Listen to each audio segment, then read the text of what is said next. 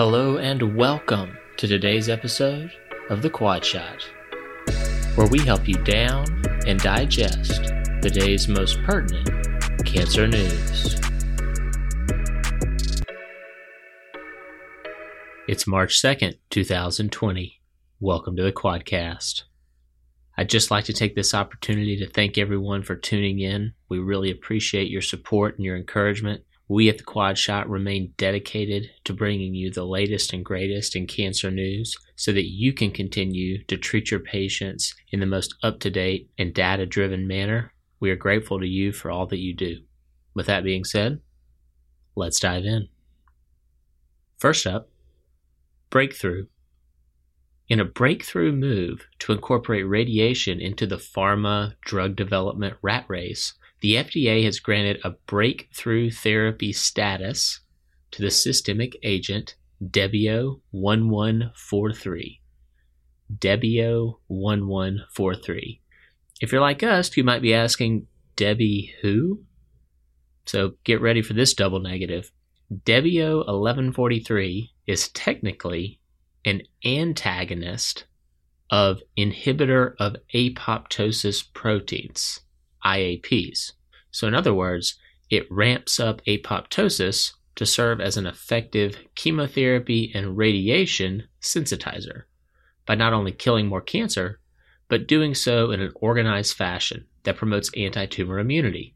The novel indication, concurrent to radiation in the upfront setting, for this breakthrough approval is based on the impressive results from a phase 2 trial that was reported at ESMO in 2019 thanks to Bourhis et al.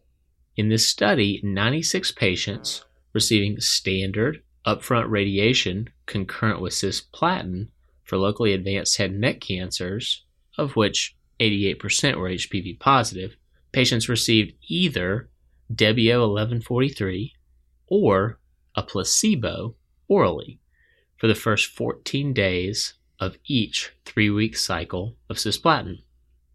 At 18 months, the primary endpoint of local regional control was significantly improved with the addition of Debio 1143. The odds ratio was 2.6. And while it's still too early to tell, median progression free and even overall survival times are trending in the same direction. The bottom line is in a landmark decision, the FDA has fast tracked a novel drug specifically as a radio sensitizer. Debio 1143.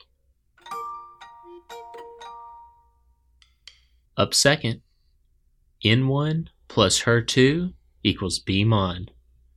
Yeah, I think we got to work on the name, but I digress. We have spent decades defining the role of post mastectomy radiation in the setting of nodal disease, all to have it turned on its head with the arrival of game changing HER2 targeted systemic therapies, which is great, albeit somewhat frustrating for the data driven among us.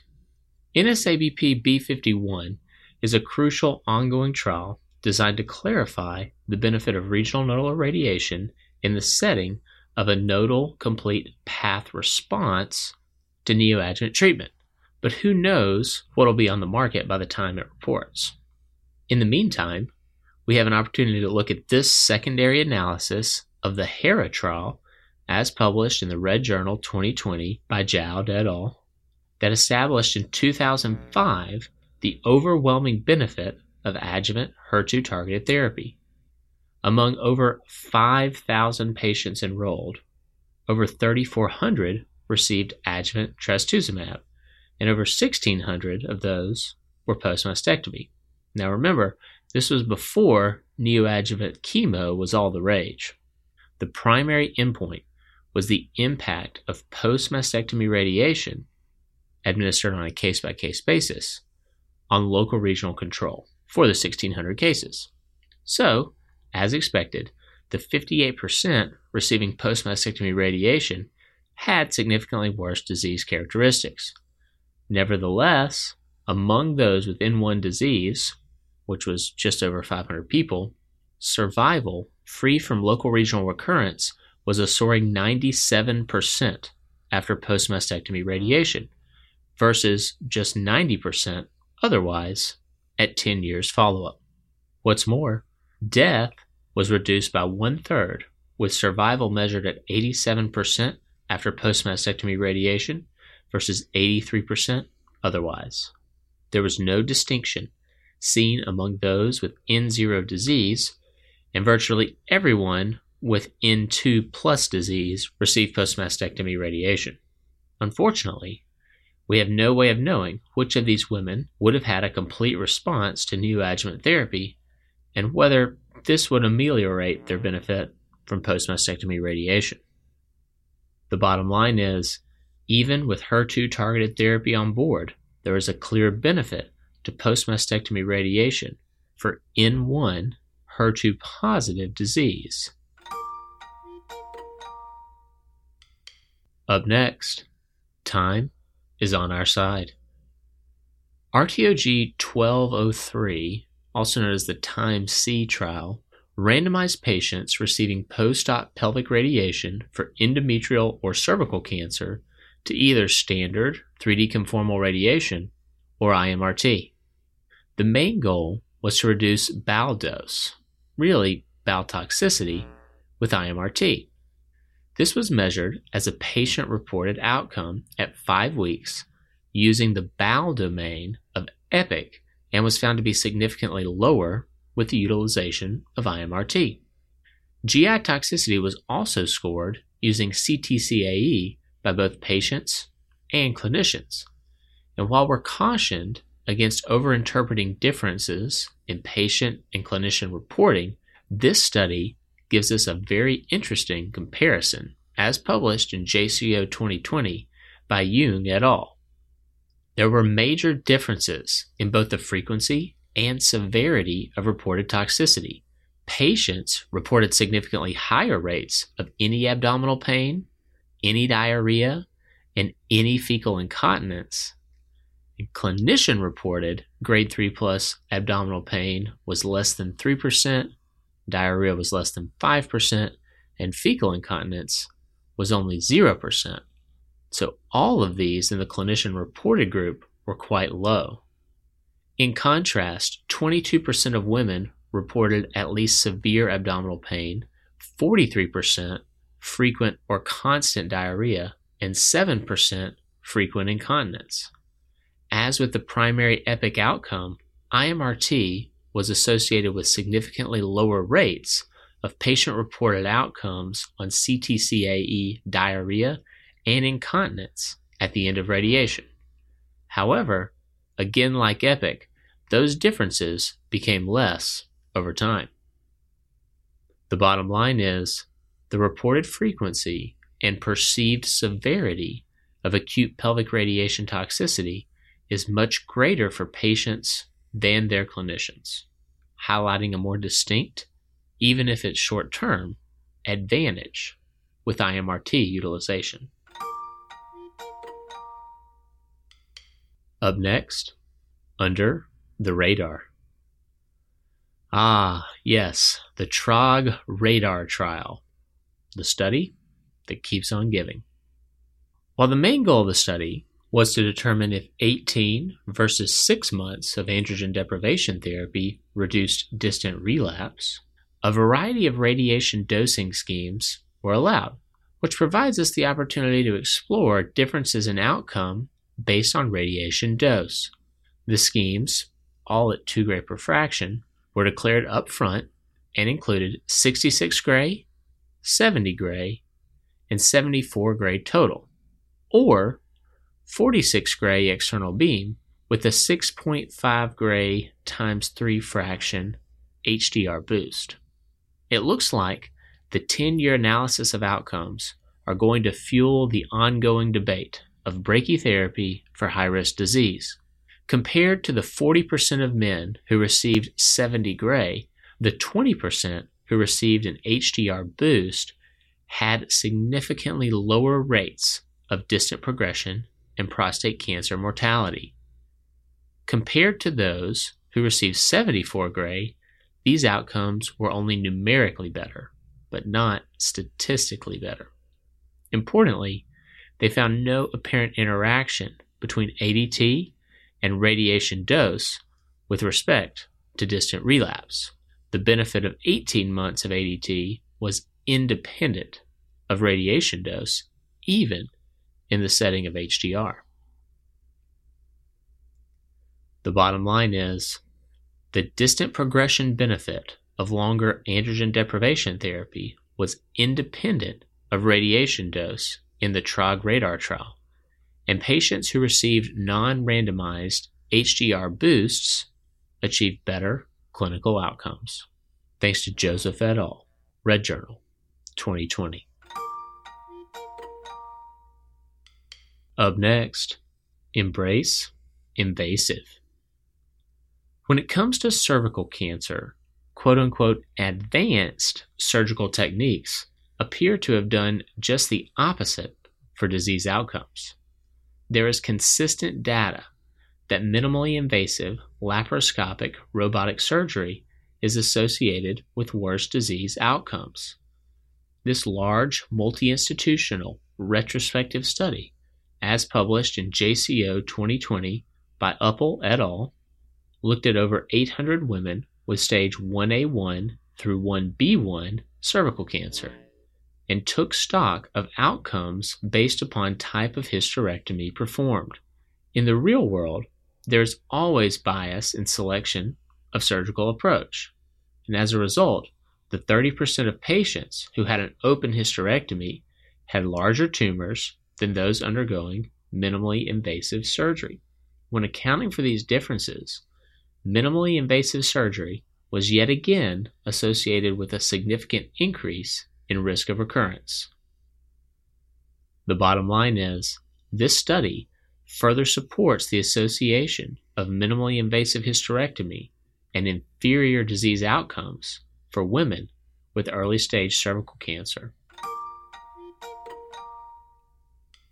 Up next, if the genes fit. Forget FLOT, forget radiation, apparently.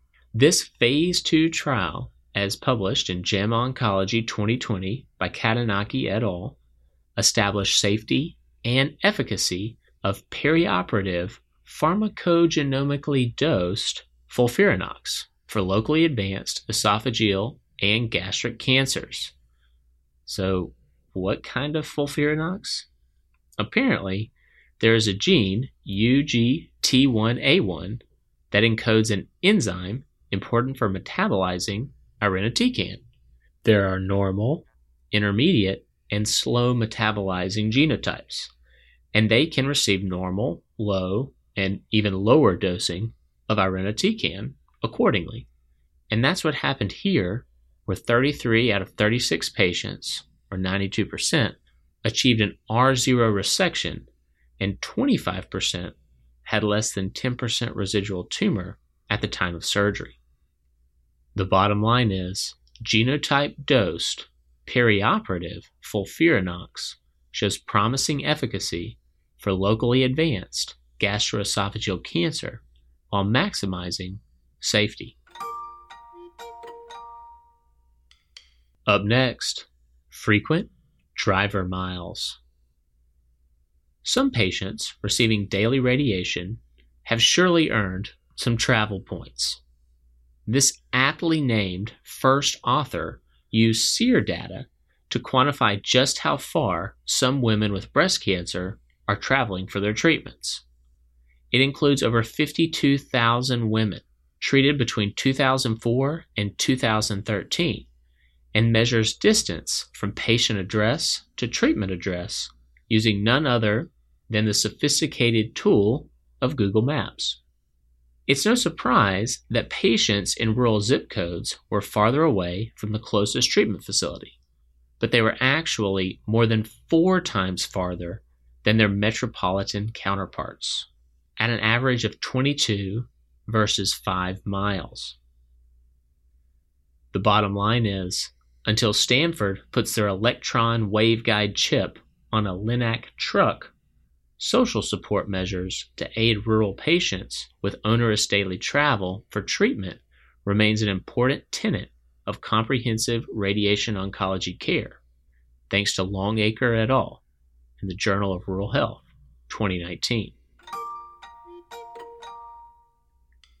Up next, not pretty. The response rates of imatinib among certain populations of patients with GIST is, well, just that not pretty. That's why a novel oral drug, avapritinib, is now approved specifically for GIST with PDGFRA exon 18 mutations after a phase 1 trial reported a response rate approaching 90%. FDA 2020. Up next, standardized in a good and easy way. The first of its kind IROC standardized curriculum for radiation oncology residency orientation successfully improved objective knowledge on topics such as simulation, contouring, plan evaluation, and quality assurance across 228 residents that were surveyed. Not too shabby for eight hours of content. Check out more details in the Red Journal 2020, thanks to Dan Golden and Roxig. Up next, another hurdle to fertile. Let's talk about immune checkpoint inhibitors. This editorial in The Oncologist 2020 by Duma and Lambertini argues for appropriate counseling on fertility preservation even when a patient is planned to be treated with immune checkpoint inhibitors in lieu of cytotoxic chemotherapy, given the myriad of effects that immune checkpoint inhibitors can have on both endocrine and reproductive organs. Finally, Safe House. Philadelphia is set to open the first government condoned location for drug abusers to use their drugs of choice in a quote unquote safe, supervised space. Check out more details in the Allen article, NPR 2020.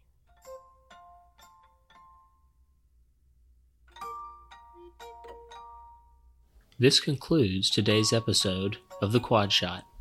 If you like what you've heard, please consider giving us a five star rating and subscribing to our podcast. Also, check out our website at www.quadshotnews.com and subscribe to our newsletter. We'll catch you next time.